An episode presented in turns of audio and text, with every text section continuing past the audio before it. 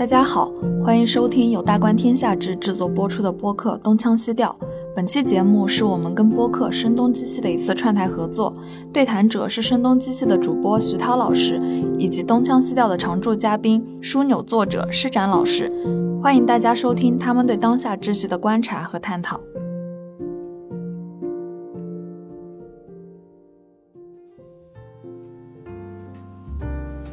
嗨，大家好，欢迎收听声东击西，我们一起用对话来发现更大的世界。我是徐涛。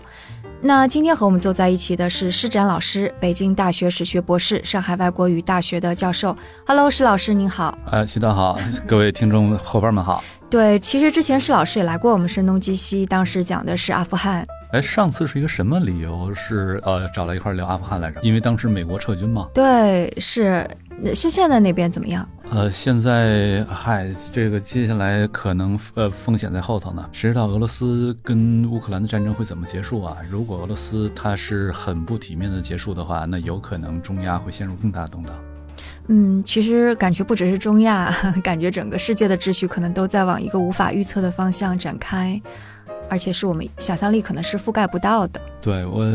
呃，因为今天咱们实际上是就我这个枢纽的增补版来聊一下嘛。这本书的第一版是五年前出的，五年前，呃，世界看上去似乎还是一个欣欣向荣的状态，也完全想不到这五年会发生这么大的。五年前其实就是二零一八年，对，二零一八年初，呃，那么那会儿是完全想不到后来会有这么大的变化。这五短短五年。所以最近我跟别人聊这个事儿的时候，我经常说：“我说五年前也许我还可以鼓起勇气，我对于二十年后、三十年后会怎样，我做一个比较呃冒失的一个假想吧。但是过了这五年，我完全不敢做那种假想了，因为现在已经进入到乱纪元了。五年前也许还是恒纪元啊，但是没人想到乱纪元什么时候来，呃，没有人能知道。而进入乱纪元之后，规律基本消失了，剩下的只有惯性。”所以，我现在只就惯性来讨论事儿了。我已经放弃就规律来讨论问题了。惯性的话，那么保险一点，大概只能讨论五年之内的事儿。你要是冒失一点，大概最多最多也就讨论十年之内的事儿。超过十年的事儿，我现在完全拒绝去讨论了。嗯，我们先来说一个惯性当中大家可能体感到的一些东西吧。因为刚刚有说五年之前，可能大家都不会想到会是现在这样嘛。比方说十年前、二十年前，大家。感觉就体感都是整个世界更加开放，彼此之间友好的政策其实也是更加开放平和的方向，互助互益这种。但突然从我感觉是二零一八年下半年吧，就开始觉得不太对劲儿了。一八年还不那么明显，一八年下半年贸易战刚刚冒头，但那会儿还不严重。当时已经有一些类似于媒体就开始讲中国芯片有那种监听之类的东西。呃，连篇累牍的。但是突然之间，美国开始下狠手，是二零一九年开始打华为嘛？对，是的。然后可能不光是美国和中国之间吧，还挺明显的。包括其他很多国家，我们也会看到，啊，变得更加的保护本国利益呀，更加排外，更加民族主义，所有这些都出来了。对，那个实际上。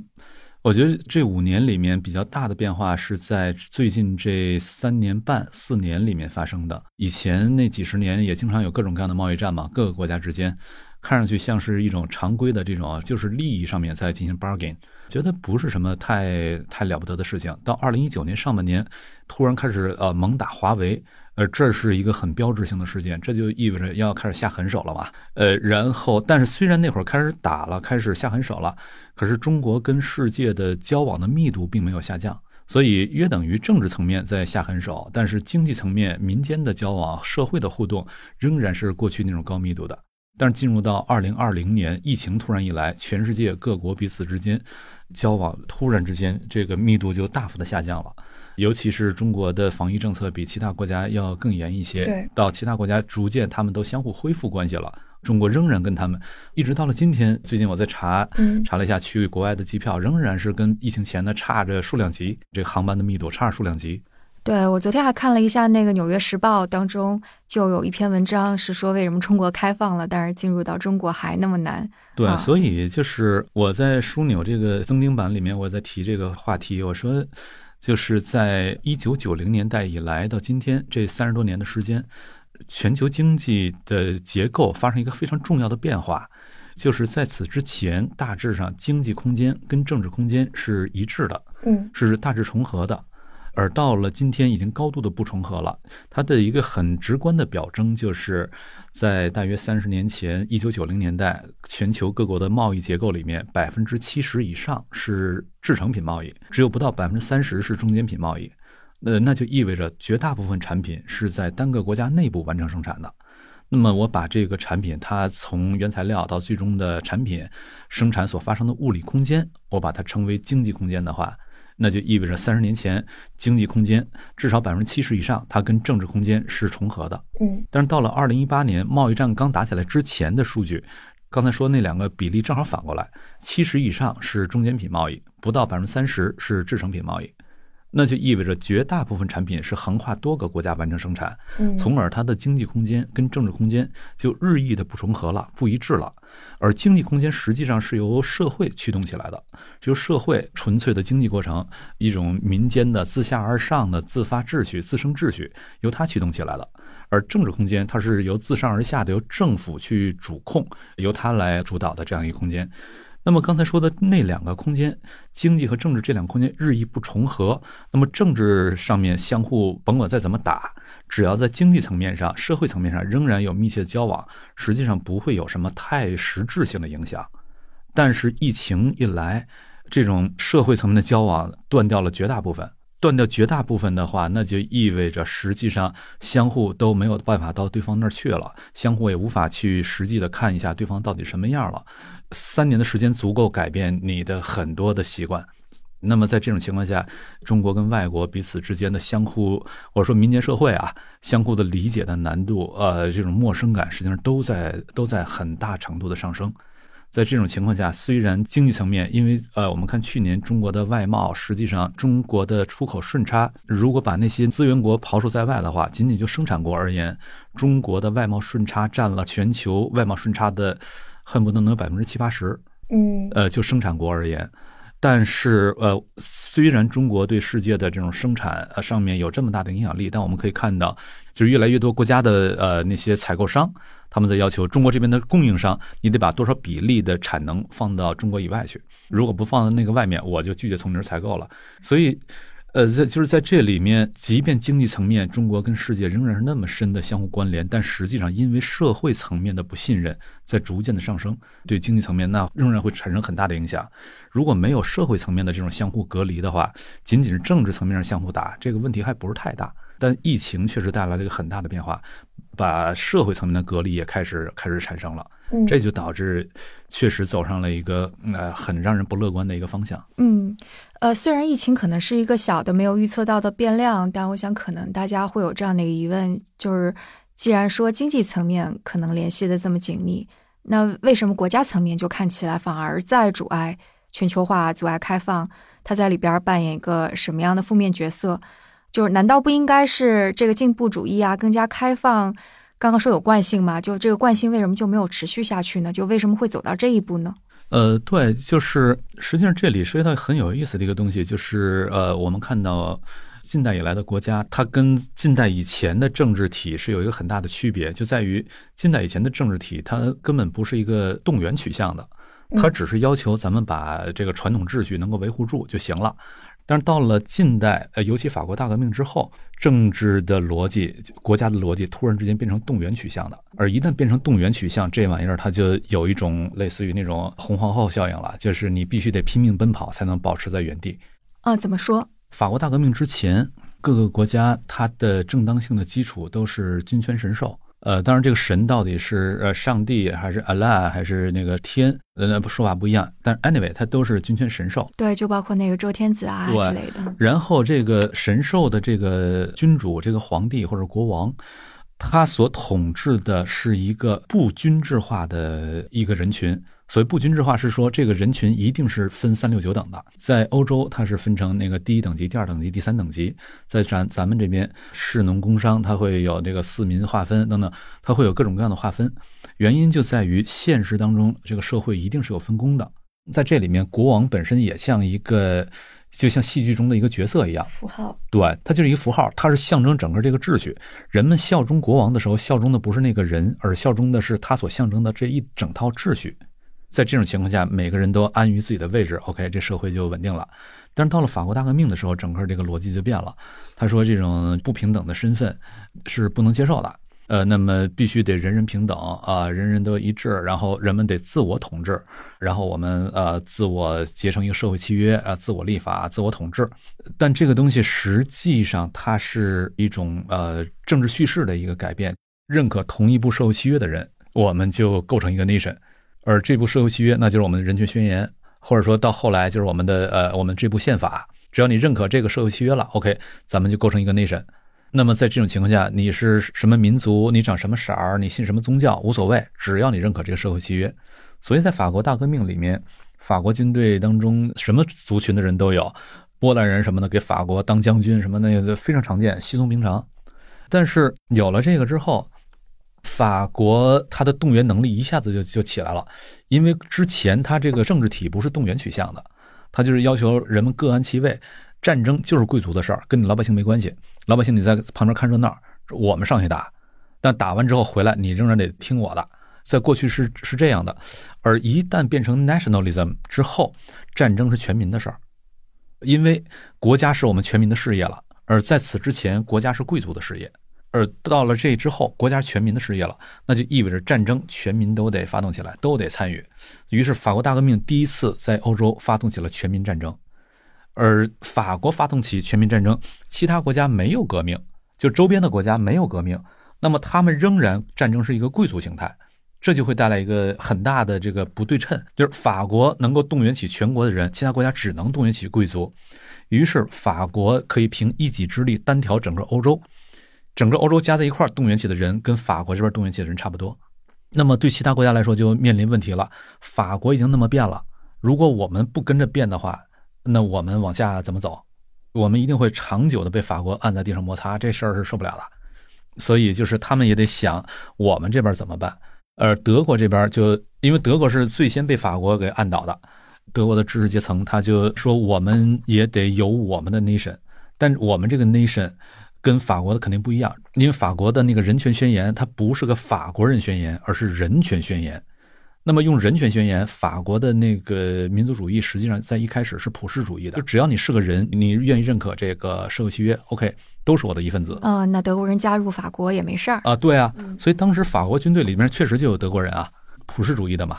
如果德国用类似的办法来构造自己的 nation 的话，就会有个问题：我跟法国怎么区分开？怎么让人把他的效忠从对法国的那个普世主义转移到我德国上面来？所以他就不能用法国那方式。那他得用什么方式？德国就构造出一个叫做文化民族主义，法国那个后来被称作政治民族主义。就是说，我们这边之所以我们德意志应该是一个 nation，是因为我们有共同的文化，有共同的历史、共同的传统，而且这个文化、历史、传统，它通过一系列的哲学论证啊，表明我们德意志日耳曼是一个非常伟大的民族。如果我们不能统一起来啊，不能形成一个统一的国家，我们简直是在对人类犯罪，因为我们对人类承担着巨大的责任。而到现在居然还不统一，我们简直是在对人类犯罪。因此，我们应该统一起来。那么，我们统一起来，这个统一的人群的边界在哪儿呢？是通过共享的这个文化、历史、传统，通过这个定义出来的，从而就会导致一个结果：法国的政治民族主义实际上是一个普世主义的，但德国的文化民族主义天然的是一个内向的、封闭的，就只有我们这个族群的人才是德意志民族的。在这种情况下。在德国之后的各个国家走民族主义路线的国家，他所采取的民族主义方案基本都是德国方案，都是一个内向的、封闭的。而只要是内向封闭的民族主义，它是呃，刚才我们聊到它的动员效果会很好。嗯，动员效果很好。呃，那么呃，谁不去采取民族主义路线，谁就一定会输掉。于是各国竞相采取民族主义路线。那么在这种情况下，整个国家它的正当性的叙事、它的来源全都变了，以及它的就是这种动员取向都出来了。动员取向一出来之后，百姓平民他被动员起来，跟着去发展呀，或者跟着出去战争啊，跟着去去掠夺呀等等。掠夺完之后回来，他势必涉及到一个问题，就是发展出来的这些财富怎么样对我个人而言能够有利？这就涉及到分配问题。而分配问题，因为分配肯定始终是不会是均衡的，必须得有多劳多得，你整个这个动员的效率才出来嘛。那总有人不那么爱干活，那么此时他就会会贫富分化就会出现。但是那接下来的问题是，这个国家给我们一开始的承诺是一个平等的国家，可是今天出却出现这种贫富分化，那么这事儿说不通。怎么办？怎么解决？又会出现二次分配的这种诉求，所谓的累进税呀、福利国家呀等等这些东西，这是到了十九世纪后期就逐渐出现了。一开始没有这事儿，就是呃，大革命是十八世纪后期嘛，然后到了十九世纪后期，二次分配、福利国家等等这些东西是开始出现了。而这个东西一旦出现，马上各个国又开始卷起来了。他那边有福利了，你这边不给福利，此时你这边国民就会产生不满。接下来一系列别的。别的问题就会出现，等到下次再打起来的时候，你这边的动员效率可能就跟不上了，因为国民对你对你不满嘛，因为国家之间又会卷起来。那么只要呃有哪个国家开始进行福利了，实际上福利国家最早开始的是在根本不是在一个我们通常所说的英法这种民主国家，是在德意志第一帝国。哦，对，俾斯麦他把德国给统一了之后，他觉得统一了，那么德国的工业。当时谁都是肉眼可见的，德国工业会发展的非常快，会成为欧洲的工业第一强国。那也就意味着它的工人群体的规模会变成欧洲规模最大的那个势力最强的工人群体。而对俾斯麦来说，这里面就蕴含着一个风险，就是，呃，因为左翼的社会民主党，它天然的站在左边，天然容易把工人动员起来。如果他把工人动员起来，然后我们这又是一个选票机制的话，那对俾斯麦这种老贵族来说，实际上就就没我事儿了。没有我们贵族的事儿了，但在他看来，这是呃有很大危险的，因为整个德国的秩序是由贵族主导建立起来的。那么，怎么样才能够让工人跟社会民主党把他们给掰开？这是俾斯麦当时所想的一个很重要的问题。怎么掰开呢？我不等社会民主党来替工人争取福利，直接我把福利就给工人。嗯，所以是在俾斯麦的统治之下，建立了德国的福利国家，一系列的社会立法、福利立法都是在那会儿建立起来的。然后，呃，法国、英国的工人群体看到，你看德国都这样了，而且咱们比德国还民主呢，那凭什么我们没有啊？他们开始闹，于是，在这种情况下，逐渐的各国就又卷起来，就是福利国家就又又都起来了。但这里面就出现一个麻烦，这麻烦就是福利国家福利靠什么来支付？税收。对，靠税收来支付，而税收来自于你本国的经济能力。那么，如果你的经济空间跟政治空间大致是重合的，实际上你的一些宏观经济政策呀，你的一些什么什么什么政策，是直接作用在本国经济上。那么这事儿，福利国家跟你的整个政治经济学过程，它是大致能够形成一个闭环的，因为你经济空间跟政治空间重合。呃，你的宏观政策它直接作用在本国经济上，而本国经济差不多是作为一个独立的单元在运转嘛，准独立单元在运转，这这是政策之间是能够形成闭环的。但是到了今天，经济空间跟政治空间越发的不一致了，不一致了就意味着刚我们前面说的那个闭环就形不成了。我仍然要在本国建立福利国家，要给一系列的社会福利政策，但是。呃，由于刚才我们所说的全球经济的那样的一种新的变化，导致我的经济政策作用在本国经济的时候，但本国经济根本不是由我自个儿说了算的，它是融在一个更大的全球分工系统里面的。而且这个分工系统，它不仅仅是像过去那样，三十年前我们说这个全球的全球化大致还是一种贸易全球化，但是到今天已经变成生产全球化。呃，变成生产全球化的话，那就意味着我的社会福利、我的这一系列的经济收入什么的，跟我本国的宏观政策之间的关系变得越来越弱了。而呃，福利国家福利政策是要通过本国的宏观经济政策来对它进行某种规划、进行某种引导的。所以在这种情况下，就会导致经济越全球化，那么各国的福利政策呃就越跟不上现实，它越来越越走不通，越来越走不下去。而这东西走不下去，实际上要想治本的话，实际上这个福利政策本身得做一个大的调整。我不是说福利要取消，而是说福利它的整个这个运行机制要调整，因为你福利的经济基础已经变了，那么你这个福利政策的运行机制本身不调整的话，这事儿肯定走不下去。但是要调整的话，它涉及到非常复杂的内政改革，而这种这种内政改革。对于一个呃政治家来说，他要面临挑战非常大，他没有谁愿意主动去去碰这个马蜂窝的。像这次马克龙他碰了马蜂窝，马上法国国内就闹翻天了嘛。那么在这种情况下，更容易的一个选项是把矛盾往外引。问题都是来自于外面，我们内部是好的，然后咱们内部团结起来去呃跟外面那些坏人跟他们去做抗争。在这种情况下，政策就会表现为一系列的民粹的，实际上未必是这个政府愿意往民粹的方向去引导，但是它最终的一个社会效果，它会是一个民粹的效果。嗯，相当于就只有这么一条路了。对，嗯但这个效果在我看来，它走不远，走不长，更多的类似于民族主义的一个回光返照。嗯因为刚才我们说的那些民粹，民粹主义要想走得成的话，除非你能够把经济空间跟政治空间重新合一，而重新合一就意味着全球化一定得出现一个大的倒退，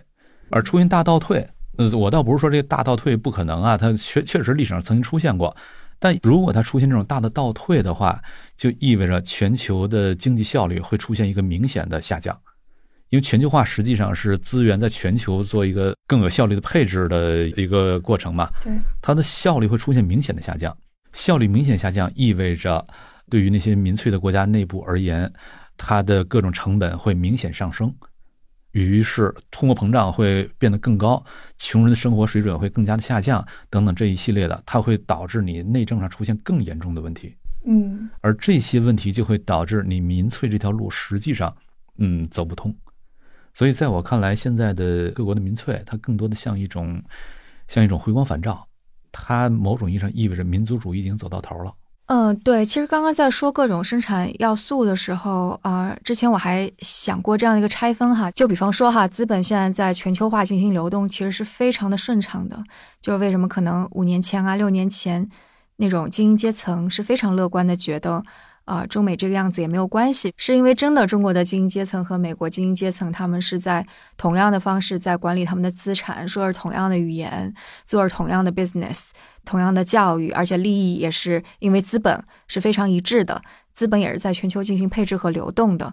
然后刚刚生产其实也说到了，也是越来越多的在全球进行配置，哪儿效率更高我就配置到哪儿，然后进行细分，就包括这个物流和运输，其实也是咬合的非常的紧密，也是在全球进行的。那有一个要素是完全没有办法流动的，那就是劳动力，劳动力被限制在了一国之内。可能之前还有什么偷渡啊之类的，但其实也解决不了什么问题，对吧？就是禁锢在一国之内了。这就是现在的一个困境。呃，分配应该是以经济为前提的，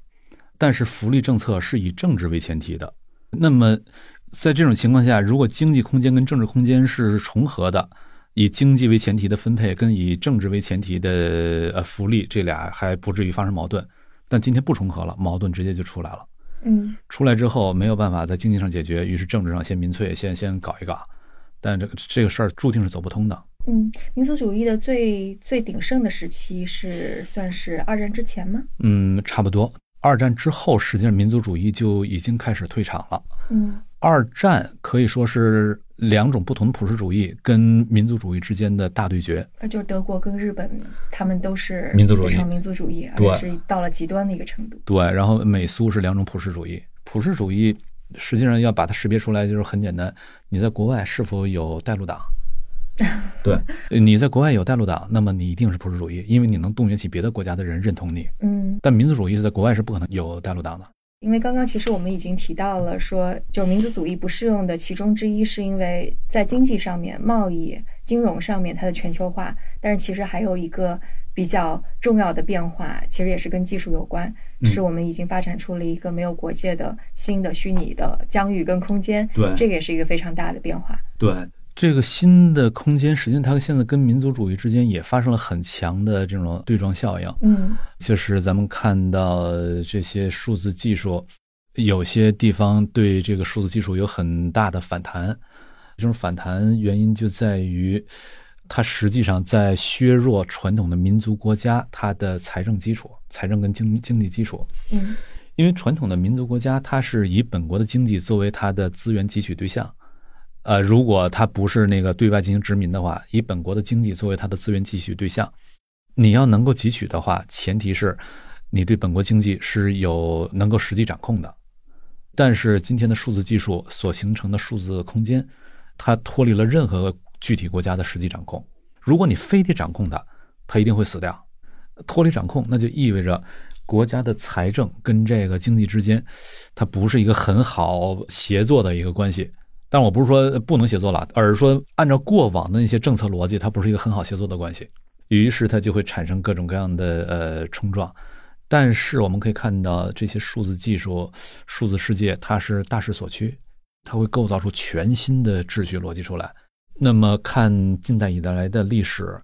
任何跟这种有前景的技术逻辑相矛盾的政策。最后一定是那个政策失败，而不是这个技术失败。对，有可能在某个地方这个技术会失败，被这个政策给搞得实在搞不动了，搞死了。但是从全球来看，最终一定是那个政策失败，而不是技术失败。嗯，对对，我我觉得这个里边挺有意思的，就是最开始我们去看的时候是说，哎，这个东西是个新东西，政府好像从来没有过一个规则可以去管它。嗯，然后政府是着急忙慌的说，我得搞一个东西来去规范它，这是可能最开始。大家可以看到的东西，然后接下来看到的是，哎，他怎么好像就有些东西他自己开始有权利了？就比方说，当我们说比特币，它可能想要代替的其实是国家发行的货币这样的东西，代替主权货币嘛？对，是。然后包括那个虚拟空间当中，其实有很多仲裁正在发生。呃，我看有一本书，其实那本书是在详细的去分析不同的。公司它可能正在行使什么样的权利？对，就比方说，像他有一个例子说，易贝，他说一年当中可能有四千万个仲裁。就比方说，两个交易商，呃，就交易的主体之间发生冲突了，然后他会从中进行调停。然后后来我就想到了特别有意思的一个说法，叫做苹果税。它就直接已经是把苹果征收的那个东西称之为苹果税。那你想，而且那税率很高啊。对，你一想，哎，这个非常就就苹果就已经凭空创造了一个那个 shopping mall 的一样，创造一个税基。对对对，然后然后结果就是你你们作为开发者，你要在这里我这儿卖东西，那你先给我交税，苹果就成了一个帝国。对对，所以那本我看那本书，它的名字就叫 Cloud Empire，然后它是用那个 Empire 来去描述这个虚拟的国度，云帝国是吗？对对。对，就是呃，我最近经常打比方，我说现在就有点类似于五百年前的地理大发现的时候。嗯，在地理大发现的时候，西班牙跟葡萄牙率先走向海洋了，但是他们并没有真的理解海洋，他们仍然是以过去的那种陆地的方式在理解海洋。就对他们来说，财富的来源在于陆地，那么因此我走向海洋的目的是什么呢？是占有更多的土地。嗯，所以他去呃美洲抢大量的殖民地啊什么的。一实际上一开始英国也是这思路，因为在早期没有谁有能力把这思路就给调整过来。但是等到英国能够出海的，呃，有实力有余力出海的时候，好地儿已经都被西班牙、葡萄牙给占完了，没他事儿了。嗯，那么他不得不去寻找新的办法，寻找新的办法里面，他逐渐发现了原来财富的奥秘不在土地，而在贸易。那么，如如果是在贸易的话，我就去控制海上的贸易航线，控制几个交通的咽喉要道，控制几个据点就行了。我用不着占领土地，然后我主导整个贸易秩序，那么我可以获得更多的财富。当然，英国走上海洋，就是呃五月八号，那都是一六零几年了。嗯，而在以这种方式走上海洋之前，英国的民间啊、法国呀、呃荷兰等等，呃也都有走上海洋的。但是在那会儿，他们被西班牙、葡萄牙。的这种法律管制啊，西班牙、葡萄牙按陆地的方式来管理海洋，说海洋都是我们家的，呃，你不经我允许就不能上来，你一旦上来，你就是海盗，你是海盗，那就意味着他们在海上所积累的财富是没有法律确定性的，嗯，对，没有法律确定性，你的财富就没有积累效应，直到一六零三年的时候，荷兰法学家格勒修斯。在一个案例中，他把这个逻辑给法理逻辑给梳理出来了。他说，海洋上的规则跟陆地上是不可能一样的。原因在于，之所以陆地上你能这么管理，在于陆地是可被实质占有的。那么主权是什么？主权是财产权的一个延伸形态。嗯。那么财产权的前提是什么？可以被有效占领。陆地是可以被有效占领的，但法海洋是不行的。呃，当然说的是公海啊，公海你根本没有办法占领。呃，就算你在那规定了什么法律，你没有办法执法，那法律也是作废的，嗯，呃，就不存在的。所以公海上服从的是完全另外一套规则。呃，接下来格老修斯把公海上的规则到底什么样，把它给大致的给呃构造出来了。这个构造出来就意味着公海上开始获得它的法律形态，嗯，于是，在公海上获得的财富开始具备财富积累效应，嗯，在那之后，就是海洋秩序跟陆地秩序作为两种并行的秩序，同时在往前成长，但海洋秩序的成长性远远大过陆地秩序。那么到了一定程度，海洋就开始反过来重新规定陆地了。嗯而今天的数字空间、数字世界也是一样的，它是一个不服从主权国家管理的世界。嗯，对，而且大家思考这个事情，可能真的是会要有一个一百八十度的思维对的观念大转弯。然后你还尝试用传统空间的方式去管理那数字空间，这事儿是不可能走通的。这就类似于当年西班牙、葡萄牙一样。嗯，我突然想到观念的这个事情是，就我们一说海盗啊，这个海盗就是野蛮的呀，嗯嗯就是烧杀抢掠啊，是一个坏人的形象。但是当时我带着小朋友去美国居住的时候，就感觉海盗其实，在小朋友当中都是一个非常受欢迎的角色。对你你去万圣节的时候，小朋友是愿意打扮成海盗。包括我听一些节目，把那个呃硅谷的一些非常小的公司如何逆袭的称之为硅谷海盗。呃，对，那个谁，那个乔布斯，他一开始他从那个苹果最初判出去的时候，他也是在外面竖一海盗旗嘛。对，是，所以就是这个可能就是能够来证明说，当一个新的秩序要出来的时候，也许老的秩序是多么难以去理解这种新的观念，就还是冲撞的蛮厉害。海盗，刚才咱聊到那个西班牙、葡萄牙，它跟英国之间 PK，这就有特别有意思的案例。英国后来成为海洋霸主，是一五八八年的打败了西班牙的无敌舰队嘛。而西班牙当时同样，他当时打海战也是以陆战的方式打海战，就是他的打法就是我的船直接朝你的船冲过去，然后船手上有一个小桥，呃，快要撞上你的时候，把那个桥放下来，上面有钩子，一下子勾住你的船，然后我的人从这桥上跑到你的船上，到你船上跟你肉搏，把你的人都给干掉。OK，战争结束。这是一种在海上打的陆战。呃，如果你要打这种陆战的话，就要求你自己的船必须得足够大，上面能够装载足够多的人，同时你对于这个舰炮的要求不会特别高，因为我主要是靠陆战来解决问题的。呃，但是英国它的当时的打法就完全不一样，它没有那么大的船，因为它的这个船主要当时英国海军里面主要是有相当部分力量是来自于海盗，嗯，被被收编的海盗，而这些海盗对于正规军来说，我必须打死你我才算赢；而对于海盗来说，只要你逮不着我，我就算赢。所以他要求的是我这船一定要小、要快、要灵活，同时我上面得有舰炮，足够远射程的舰炮。用舰炮我把你让你始终抓不着我，呃，那么我就能够赢。所以在一五八八年无敌舰队跟英国那场战争里面，英国用了一种全新的战法，这种战法打得西班牙特别的难受，但然后又来来了来了一场大台风，把西班牙就彻底给搁那儿了。就是在这里面，我们就可以看到海盗他所创造出的那一系列的战法，在后来直接变成了英国皇家海军所所吸纳的战法。嗯然后对于海洋的全新理解，实际上相当部分是从海盗那儿来的，而海盗参与构建了一个全新的秩序。嗯，对所以这个就相当于是海洋是一个非常陌生的新的疆域，然后这个新的疆域当中有新的玩法、新的规则，嗯，对然后得要把这些东西给纳入到旧的规则当中去，谁纳入的最好，可能谁才能够成为。嗯，实实际上都不是纳入到旧的规则，而是我创造了全新的规则，新规则跟旧规则进行竞争，嗯，这种旧规则竞争不过的部分自动就死掉了。现在的 Web 三时代就是大航海时期的海盗时代，但最终新秩序是通过海盗建立起来的。海盗里面也分能玩大的和呃玩不大的嘛，能玩大的海盗一定是道义有道，他道义有道的那个道跟你传统世界的道肯定不一样。所以我在枢纽增订版的最后一章，呃，就是我增补了一章，那一章里面我花了相当大的篇幅，我来讨论这个新的世界，这个数字秩序可能是什么样的，以及它这个数字秩序它的海盗时代，呃，我们面对它应该去做怎样的一种思考方式。呃，我在在这章里面的很多讨论，我称之为一种格老修斯式的思考。嗯就格老修斯他在大航海之后，花过了一百多年，他把海上的法理秩序给构建起来了。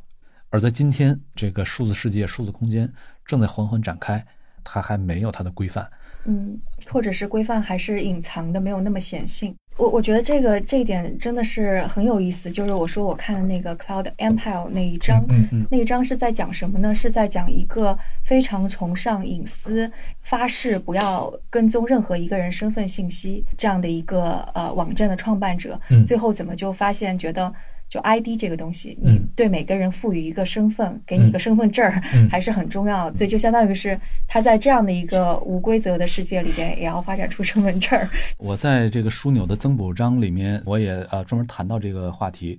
因为 Web 三它的这种分布式的那种架构，使得我们想象一下哈，在这个数字世界里面，它跟传统世界有个巨大的区别，就在于传统世界里面，国家跟个人在力量上是绝对不对等的。嗯，但是在数字世界里面，国家跟个人是一样的，只是个账号而已。如果说在那上谁有超级的有 super power，呃，那是那个平台。呃，Facebook 它可以说禁掉澳大利亚的官方账号就禁掉，Twitter 说删掉这个美国总统就就删掉。对，包括那个俄乌战争的时候，那个 Coinbase 还是哪一家呀？就俄俄罗斯的人就资产冻结。对，就是在平台上面才有这个 super power，但这又问题又变成平台本身变成那个屠龙少年怎么办？它变成新的恶龙了。所以就是 Web 三，呃，真正意义上 Web 三，它一定平台本身也得是基于 Web Web 三的，也得是分布式的。我忘了那是哪个平台，就咱就姑且说是 Coinbase 吧。嗯。呃，尽管比特币本身是分布式的，但它的交易的平台仍然是集中式的。所以就是在那个事儿之后，一定会有分布式的平台一定会崛起，交易平台一定会崛起。呃，分布式它会丧失效率，但是它带来人们对于财产的确定性，以及带来你个每一个行为的可追溯性。但这种可追溯性会有另外一个问题，就是你的隐私实际上在这这也就全都暴露了嘛。嗯。所以又会有新的技术又会跟上来补足这点，就是隐私算法。隐私算法它可以达到我完全不知道你是谁，但我仍然可以确认你这个人是可信任的一个交易对象。有了前面可追溯性，你的行为才会是一个负责任的行为。然后有了后面的这个对隐私的保障。你才不会因为那个什么可追溯性，你受到别的侵犯，权利受到别的侵犯，才不会出现。所以隐私，我这个书里面我专门有一小节就在讨论隐私算法它所具有的一系列的政治哲学效应。嗯，我觉得这个就很有意思了。你看，就这里边就已经看到了那个权力正当性是怎么演变的。刚刚刚刚开始，您说是权力正当性，先是来自于君权神授，再是来自于就是人民主权，然后到这一步就现在这一步就已经是极度理性，它的正当性是来自于技术。就技术，我保护了你的隐私，保护了一种正当，保护了分布式，然后有这种极度理性的技术在后面，所以它可能有一些类似于仲裁也好，或者分配也好，就变成了一个这样子的。我看这个，呃，我觉得这个技术看你怎么说了。嗯，呃，技术为一种新的权利正当性提供了可能，但它仍然是一种呃规则的架构。我说，Web 三实际上它提供了一种人类历史上前所未有的全新的组织机制。嗯，呃，我称之为对囚徒困境的第三种解法。就是囚徒困境，咱们都知道，它是内在于人性的，因为囚徒困境导致人和人之间是多么的难以合作起来，又多么的容易相互背叛。嗯，但人又必须合作才能成事儿，所以囚徒困境必须得找到解法。那么过去对囚徒困境有两个解法，一个解法是反复多次博弈。考虑到长期收益，你单次就不会背叛了嘛？这样的情况下，囚徒困境就能解了。但是，反复多次博弈，这以熟人社会为前提。但如果是大规模陌生人社会的话，你多一半交易都是一锤子买卖，那么囚徒困境第一个解法就不成立了，还得再寻找第二个解法，就是有一个强力的第三方执行人，嗯，他来谁呃违约我就收拾谁。那么在这种情况下，违约成本太高，人们也就合作了，就不违约了。也就是说，对于大规模陌生人社会而言，合作秩序要想能够成立，那个强力的第三方执行人是一个必要的存在。没有他的话，这个秩序根本成立不了。而这个第三方执行人是谁呢？他就是国家。但是 Web 三它提供了一个全新的可能性，我称之为在陌生人社会里面能够实现熟人社会的效应。就是咱们俩完全不认识，咱们俩在那个呃区块链上做一笔交易，线下呃咱们俩可能永远没有机会见到。那我的最优策略一定是骗你，但是我骗了你之后，咱们这个交易在链上会被记录下来，又又擦除又更改不掉。然后下次我再去找别人做交易的时候，有可能他看一下我过往的呃交易记录，一看哟这家伙骗个人，我就再也甭想跟任何人做交易了。于是我骗你一次，就等于骗了所有人。嗯，这是只有在熟人社会里面才会有的效应。但因为区块链，因为这个 Web 三公有链。它在陌生人社会里面能够实现，这是历史上从来没有出现过的一个状况。就是大规模陌生人社会不需要通过一个强力第三方，它也能够实现大规模合作秩序了。但这还是基于技术呀，对不对？这是哎哎，这这接下来就有有意思了。那为什么区块链上它是啊擦除不掉的？就是你的交易记录是不可擦除、不可更改的。为什么？是因为咱都知道那个共识机制嘛，得有百分之五十一的投票权的矿工来认可了这笔交易记录。OK，除非你能再找到百分之五十一的矿工，否则的话这个就改不了了。这个共识机制，当然咱这说的都是公有链哈，私有链跟联盟链是另外一个逻辑了。这个百分之五十一的矿工，我称之为这个共识机制，我称之为这是一个操作层的共识。操作层共识实际上最简单的就是纯体力活儿，呃，你们这帮人一块投票就完了。但问题是，尤其在区块链里面，现在是 POW 和 POS 两种这个共识机制嘛。Proof of 呃 work 那就是纯拼算力，你就上设备就完了。Proof of stake POS 机制那是要看你的各种基于各种 stake 来计算你的投票权。这 stake 可能包括各种东西，人头啊、资本啊。年资啊，声望值啊，或者什么东西，anyway，它可能包括各种各样的东西。那么，我们到底以什么为基础来计算 stake？嗯，以及有了呃这些基础之后，分别赋予什么样的权重？呃，然后我们到底怎么样一个投票机制？单轮投票还是多轮投票？小选区还是大选区？等等，所有这些你也得达成共识。这个共识不达成的话，操作层的共识根本就没有前提。嗯，而这个层次的共识，我称之为规则层的共识。规则还是得要设计。对，规则层的共识，这点必须得达成，不达成，你操作层是没有前提的。而规则层共识，呃，要达成，又有一个又有一个前提是什么呢？你必须得给我说清楚，凭什么以这些东西为基础来计算 stake？而对每个凭什么回答，它比规则层更近了一步，因为你每一个凭什么背后对应的都是一个价值观。就是凭什么你把这个人头设计这么大的权重，把资本设计那么小的权重？因为我的价值观是平等。然后凭什么你把人头设计这么小权重，把这个资本设计那么大的权重？我的价值观是自由，或者我价值观是是什么？你每一个设计背后都对应着一个价值观，价值观上没有共识的话，这是聚拢不不来的。所以就是我们可以看到，在 Web 三上面，共识是分三层的，价值层的共识。价值层的共识有了之后，可以形成规则层的共识。我们怎么去投票？有了规则层的共识之后，才是操作层的共识。你们具体体力活去去干去吧。然后五五十一给我投出来。但规则层的共识，这是一个法学问题。对，是的。价值层的共识，这是一个哲学问题。所以就是说，它最终底层的那个操作层技术，没有技术，刚才说的这些全都构建不起来。但技术本身仍然是为价值层跟规则层、价值层跟跟规则层设定目标，然后操作层去落实这个目标，把它转化为算法。对，对，这个这个举一个那个可能更加大家更加容易理解的一点的例子，就是之前跟朋友讨论关于美国大选的问题。美国大选有一些问题，就比方说你只能够选 两个党派、两个总统总统候选人，嗯，然后你选票计算的时候可能会出现就是。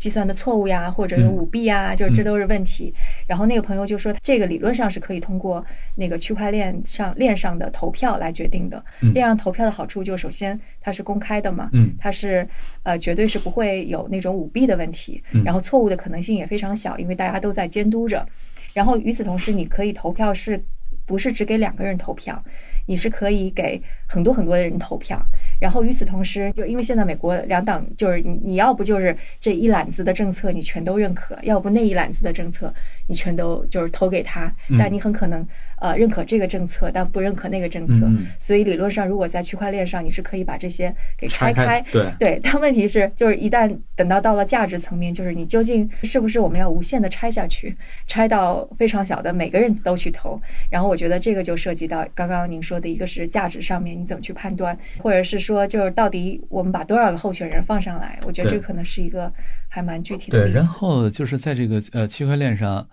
因为链跟币在这儿又是一个特别有意思的一个共生关系。嗯，链上活动的人越多，这个币的价值就越高。就是没有链根本就不会有币，但是没有币，链根本就没有活力。因为没有币的话，就没有人来记账，没人记账，这个链就不可信，就没有人上来玩。你要想让你的币呃足够有价值，你就必须吸引足够多的人到这链上来活动。而怎么才能吸引足够多的人到链上活动呢？更多的人愿意认可你这链是可信的。而怎么认可你这才能让人认可链可信呢？那就取决于你最初的规则设计。而人凭什么相信你这规则设计是够好呢？因为你背后有那样的一个价值观支撑。嗯，于是就会带来结果，你的这个价值观越具有开放性，越具有包容性。你能吸引来的人就越多，你这链上的币就越值钱。那币的价值，这就相当于利益。而一开始那价值观，通过它足够开放、足够包容，吸引足够多的人，这相当于正义。在这正义跟利益是完全同构的。嗯只要正义跟利益同构，这个东西它一定能够走得很远，走得很大。只不过我现在说的这些都是 Web 三的理想型，现在还现实离它还很远，还没有做到。但感觉这就是一个虚拟国度的建立，就首先有一个想象的共同体出来了之后，然后又有一些经济活动。对理理想型，咱对理想型的分析也是很重要的，因为理想型虽然它现实离它很远，但理想型是现实会往那个方向演化的一个方向。我们把理想型的逻辑想明白了，我们就知道现实大概会怎么个演化路径。所以我是把这个理想型的逻辑想清楚了之后，我对 Web 三我是充满了希望。虽然现实看上去现在是一个海盗的阶段，但我认为它一定会开启一个伟大的世界。所以我在呃枢纽这本书的增订的那一章里面，我就仔细讨论这些问题，呃，说嗯，就是 Web 三它的这种革命性的效应，然后隐私计算它对于这种革命性效应的这个漏洞的补足，呃，然后到它对于这个未来的整个组织逻辑的构建，从而它会出现一个全新的逻辑，就是未来在这数字空间里面，国家是不存在的，呃，国家在里面有也就是一账号，跟个人是完全平等的，但在传统空间里面，因为还有很多活动必须得在传统空间在线下完成嘛，那么那个空间里面的秩序仍然是由国家来主持，由国家来维系的。呃，两个空间是并行存在的，但是会彼此之间相互的重新定义。这就像地理大发现之后，海洋跟陆地是完全不一样的一个空间，呃，但是陆地空间仍然存在。地理大发现到那个民族国家的秩序花了五百年。地理大发现是一四九二年，然后啊、形成主权国家一六四八年，搁这儿过了过了一百五十年。嗯从主权国家的君主主权的主权国家到人民主权的主权国家，又过了一百五十年，到法国大革命又过了一百五十年。我我我的确就是刚刚说的时候，我觉得也许那种虚拟的秩序肯定是到来，但还是会蛮遥远的。嗯，我觉得也不那么远。呃，我觉得咱们有生之年都能看到。最大的制约可能还是技术的进步吧，就是你技术没有到那一步，它没有解决效率问题，或者没有解决隐私的问题。对，目前是实际上这个呃算法算力，只要他们都能跟上，这个在技术上是有解决路径的。现在这解决路径已经可以看到了，嗯只现在的带宽啊、算力呀、呃这这些东西都还没有跟上。但是二十年之内，我觉得是是能解决的。对，反正我我觉得对于现在现在看到的这些国家，他们还在彼此之间就可能想的很多是我们内部的选票问题呀，或者是我怎么就是保住我现在的面子呀，嗯或者就是我跟你打一个架，要证明我还是个老大哥啊之类的。我觉得他们想的全都是一些过时的东西，就是新的力量在崛起，可能他们就真的是没有看到。然后嗯甚至都不需要就是 Web 三那么远的东西，我觉得就硅谷这些大公司正在扮演的角色，已经远远超出了之前我们的想象吧。其实我还看到了一些挺有意思的例子吧，就是说，就是这些公司，包括新的主体正在扮演什么样的角色。嗯我看到一个是大概二零一七年的时候，《经济学人》的一篇文章，他他用了说丹麦向硅谷派出了外交使团啊 的这样的一个就是英啊，文单词，对对对，我也我也看过那个，有看到过对对那个对，然后就反过来也有说，像那个微软这个公司也很有意思，因为它经历了太多的什么反垄断呀，然后对呀、就是各种各样的这种事情，所以它的那个政府事务是非常强的。G 二是吧？对，但是他负责这一块的人算作是他的首席律师吧，他下面的整个部门有一千五百个人。哇，经济学人同一篇文章说，他就相当于是一个中等国家的外交部门的这样的一个人数。了。对对对，对然后他这个首席律师呢，向五十六个国家派出他的外交使团，对，然后他自己一年当中会接待或者是拜访二十二个类似于国家的。对政要，然后他同时还非常积极地参与到一些国际公约的制定当中，就比方说有一个叫做数字日内瓦公约，嗯嗯，那个就是微软非常积极的发起的。经济学人那篇文章为什么会吸引住我？它的标题就是说，呃，微软是不是正正在成为一个国家？这跟咱们一开始聊那话题又关联起来了。一开始咱们在聊民族国家，但民族国家的出现到现在只是两三百年的一个事儿。呃，在此之前更长的历史上，呃，无所谓民族国家。那么我们呃也不难想象，再过两三百年，有可能民族国家这事儿就 over 了，这完全是有可能的。那么在呃民族国家出现以前的历史上，它是呃帝国呀，然后教会呀，商人的这种呃联盟啊等等一系列的，比如在波罗的海地区的汉萨同盟，那完全是一个商人所主导起来的秩序。而且我们今天看到的国际法，实际上它是最重要的两个来源，一个是战争，一个是贸易。战争是由国家驱动的，而贸易就是由商人来驱动的，它构共同的构成了今天的国际法的两大来源。那么就是刚才聊到丹麦往那边派外交使团，然后微软自己就像一个国家一样在进行外交事务。实际上，呃，在今天的国际秩序里面，这些大的公司它越来越构成国际秩序构成性的力量了。更进一步的，我在这个增补这章里面，我还在讨论，我说，俄乌战争是一个特好玩的一事儿，我在一直在仔细的观察它。俄乌战争里面打起来之后，实际上我当时在 Twitter 上很注意的看那些这个呃 open source 的很多那些开源的情报共享信息内容是对，就是就一一帮人，这帮人稀奇古怪的，你都说不清楚是在哪儿了，什么人，然后他们就通过 Discord 或者通什么东西，这帮哥们儿就聚在一块儿了，然后通过邮件组什么的就汇聚各种各样的那种公开信息。基于公开信息、大数据汇聚拢在一块儿之后，他们可以从里面分析出一些很有意思的东西出来，然后分析出来这些东西，基本上俄乌战战争把他们分析的那些东西一步一步的就就在验证。而且，俄乌战争打的过程当中，约等于历史上第一次全世界在围观这场战争。嗯，在此前的战争，它究竟是怎么打？基本上你是只能由这个战地记者往回发的报道，由这个来了解信息。而战地记者往回发的报道到底怎么报道啊？什么？它是一种集中式的信息攻击。嗯，而在俄乌战争。每一个在前线的人，他都可以天天上社交媒体往外发东西。它是一种分布式的这种这种啊信息供给，就跟过去的这种信息供给的模式完全不一样了。信息供给模式的呃变化，就会带来人们对战争的理解的一个深刻的变化，进一步带来战争伦理的变化。因为战争本身不是目的，战后的秩序安排才是目的。而战后秩序安排一定意味着你对于一个正义秩序的安排，对那个的追求。但问题是什么叫正义？这是由你的伦理观念所确定的，嗯，而呃，因为现在新技术的出现推动，它不可能是以前的那种玩法了。未来的国际秩序，我说可能有几种新的主权力量，当然这个主权是一个我加个引号，因为现在主权它是一个法律意涵，而我所说的这个主权，更多的它是一种就是说。能够扮演角色，能够扮演角色，然后他能够相对的不被其他力量所所控制，能够自主的去扮演一个角色。所以我说，未来的秩序有可能会有三重主权秩序，嗯，呃，主权国家、主权组织、主权个人。主权国家那就是还是今天的这些国家，而主权个人，实际上像这次我在俄乌战争里面，我们看到那么多的人在分布式的发信息的时候，无数个人分布式的发信息。然后你自己把它给拼合出来，嗯，呃，战争在你眼里变得前所未有透明，从而它会在实质上改变战争伦理对正义秩序的判断。战后该怎么安排，已经不是大国就能够自行决定的了。如果你的安排跟这个无数个分布式个体它所驱动出来的那种新的伦理观不匹配的话，你的安排是是不奏效的，是站不住的。那么这就我说的主权个人，而且这些人没有人能够逮得着他们，你不知道他在哪儿，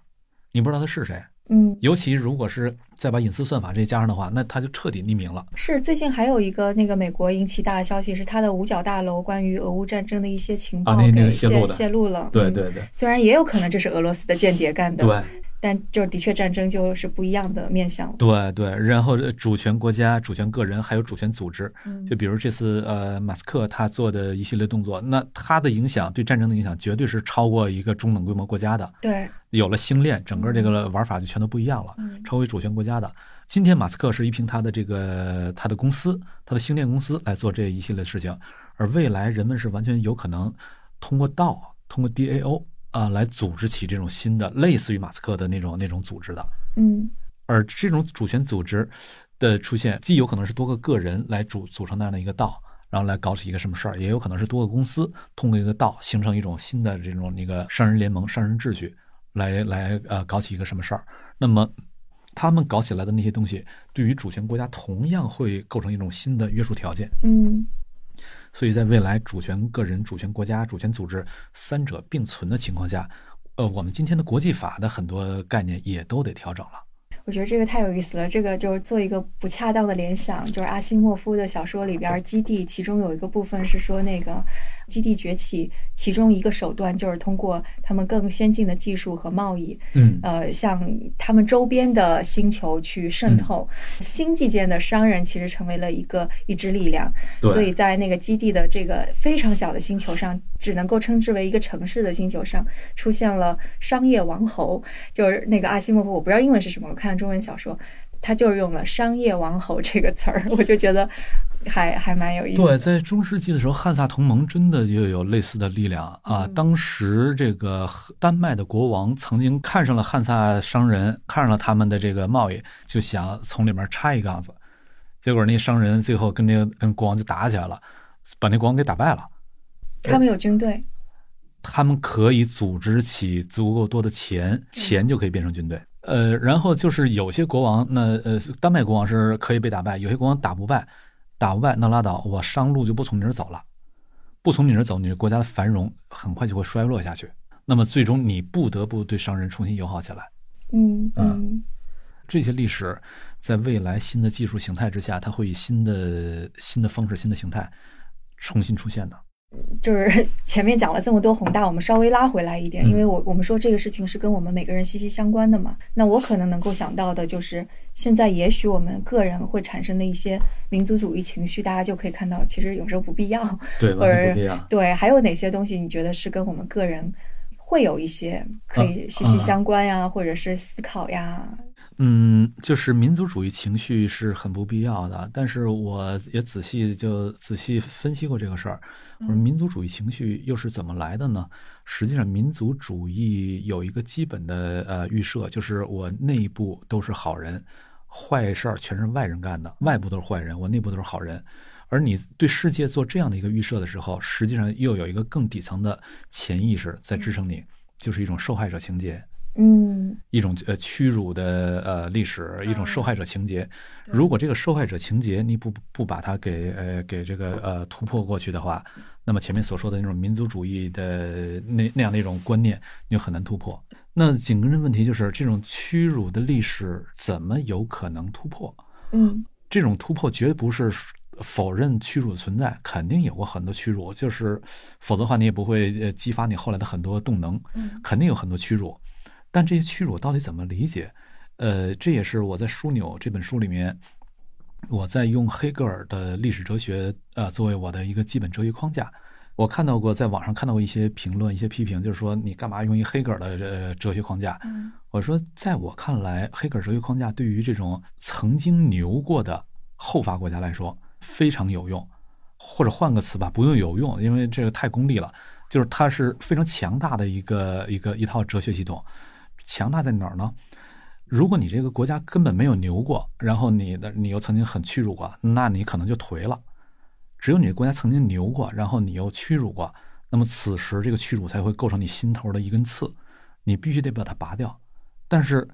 拔掉又不是以你否认这个屈辱史的存在为前提的，它是怎么路径？黑格尔的路径就是每一次屈辱、每次创伤，实际上都是你成长路上的一个最重要的资本。呃，突然听起来鸡汤了起来。呃，但是我表我表达的比较鸡汤了。嗯黑格尔的有一套呃一点都不鸡汤，极其深刻的哲学，就是你的每一次的屈辱，实际上都可以转化为你的资本，是你的自我意识成长过程当中的一个至关重要的一环。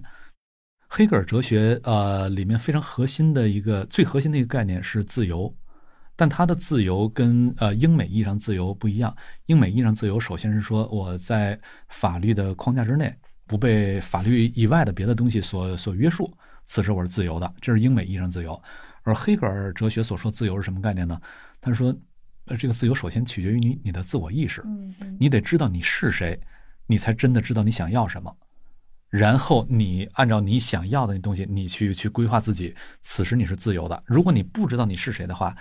那么你的行动就不是由你内在的这种道德确信所驱动的，而是由本能驱动的。有本能驱动的时候，即便没有人在法律之外干预你，但你仍然不是自由的。就比如你抽鸦片，呃，假设抽鸦片不违法，你家里有的是钱，你可以天天随便抽，但你仍然不是自由的，因为你的灵魂已经被鸦片所规定了。所以黑格尔说，这个真正自由来自于什么？来自于你的自我意识。自我意识知道了你是谁，你才知道你想要什么。然后你的灵魂被你的这种自我意识，呃，你所认准的那个价值被它所驱动，而不是被物质所驱动。此时你的灵魂摆脱了物质对你的规定，你才真正的进入自由。嗯所以在黑格尔那儿，呃，自由跟自我意识是是一体两面。那紧跟着问题就是自我意识是怎么来的？黑格尔说，这个自我意识，我我把这事儿我给呃用一个比喻的方式来说，我说你可以想象，你就是一条呃，想象自己是一条小鱼，你从来啥都没见过，你生出来之后啥都没见过，在水里来回乱游，别的鱼啊、水草啊什么什么都没见过。呃，此时你是意识不到水的存在的，就像我们现在不经反思，你是意识不到气的存在一样。你意识不到水的存在的话，实际上你并没有一个真实的自我意识。自我意识的前提是什么？你能够意识到自己的极限，意识到自己的边界。啊，对，然后你可以假想，有一天这个小鱼就是游的方向游错了，噌的一下从水里面窜出去了。窜出去的那一刻，它不能呼吸了，而那一瞬间，它就就意识到了水的存在。嗯意识到水的存在的同时，它也开始获得了一个真实的自我意识，因为它知道有了他者了，有了他者，反过来自我的边界就被它给呃识别出来了，它自我意识也就出现了。而到了这一刻，这小鱼获得自我意识，而且这个自我意识是双重的。第一重，我跟水是一个对立关系，这所谓对立不是打起来了，而是我跟水是不一样的，这个意义上对立，我跟水是个对立关系，水是我他者，因此我是我，水是水。我们是呃不一样的。更进一步，他又获得了新一重的自我意识，就是他又意识到他跟水是一个统一关系。这个统一关系是什么概念呢？没有水就没有我，这很简单，都能理解。但没有我也没有水，这听上去有点费解。呃，水有没有你，那水都存在啊。实际上，黑格尔的意思是没有我，就是说没有这小鱼，水就是 H2O，嗯而只有我的存在。H2O 才变成了水，因为水里面是包含着很多别的意象的。H2O 仅仅是个物理属性，而水本身是包含着大量其他的意象。那些意象是要通过小鱼的存在才能够被构建出来。嗯，对，所以没有小鱼就没有水，嗯没有水也就没有小鱼，因此它们又构成一个统一的关系，共生体的关系。但在这儿，对立跟统一是在两个不同的位阶上的。嗯同一位阶上不可能既对立又统一，只能或对立或统一。如果对立统一，一定是这两个是在不同位阶上。那么小鱼呃跟水对立的这个意义上，小鱼获得自我意识，我称之为一阶自我。然后小鱼又意识到自己跟水的统一，比这个一阶自我又更高一阶的一个二阶自我。嗯呃，但是小鱼继续游，然后他以为我就认识到世界了，有了自我意识了，呃结果又游错方向了，撞到水底了。撞到水底之后，他才意识到在雨水之外还有土的存在。土构成了他的一个新的他者，新的他者，那么跟土之间是对立关系，但同时跟土又是个统一关系，因为没有没有呃鱼和水的话，土就是二氧化硅，嗯有了鱼和水，它才变成土。那么此时小鱼就有了跟一切对立的一阶自我，那个小鱼，然后跟水相统一的二阶自我，嗯鱼水，然后以及跟土相统一的三阶自我，鱼水土，然后继续太阳把这个烤干了，他又看到了太阳。那假设他能够继续存活，往前进化，又看到了太阳，然后意识到哦，那又是一个新的他者，然后我跟他又是一个相互的那个呃对立统一的关系。当然，对立统一都是在不同位阶上了，于是他的自我意识就会不断的充实，他会从一阶自我不断的，一直到最后他认识到整个宇宙，他的自我意识充实到跟整个宇宙之间的对立统一关系。自我意识不断的充实，也就意味着他的自由在不断的充实，不断的实现。但问题是，每一次的自我意识的充实是怎么，这个过程是怎么实现的呢？过程是通过一次创伤，没有一次创伤，你就意识不到那个他者。所以每一次创伤，它肯定都带来撕裂、带来痛苦，甚至带来屈辱。但是通过这次创伤，让你意识到他者，从而你的自我意识开始获得进一步的充实，你往自由的方向又前进了一大步。呃，在这个意义上，创伤实际上就是那些屈辱，而屈辱在这个意义上真的构成了你通往自由的一个资产。嗯呃，所以我就是我在在这个枢纽里面用黑格尔这样的一个哲学框架，我来重新呃架构中国历史，重新写作中国历史。其中也很重要一点，也包括就是我们那些创伤史怎么处理，不能回避，要承认，但是又必须能够迈过去。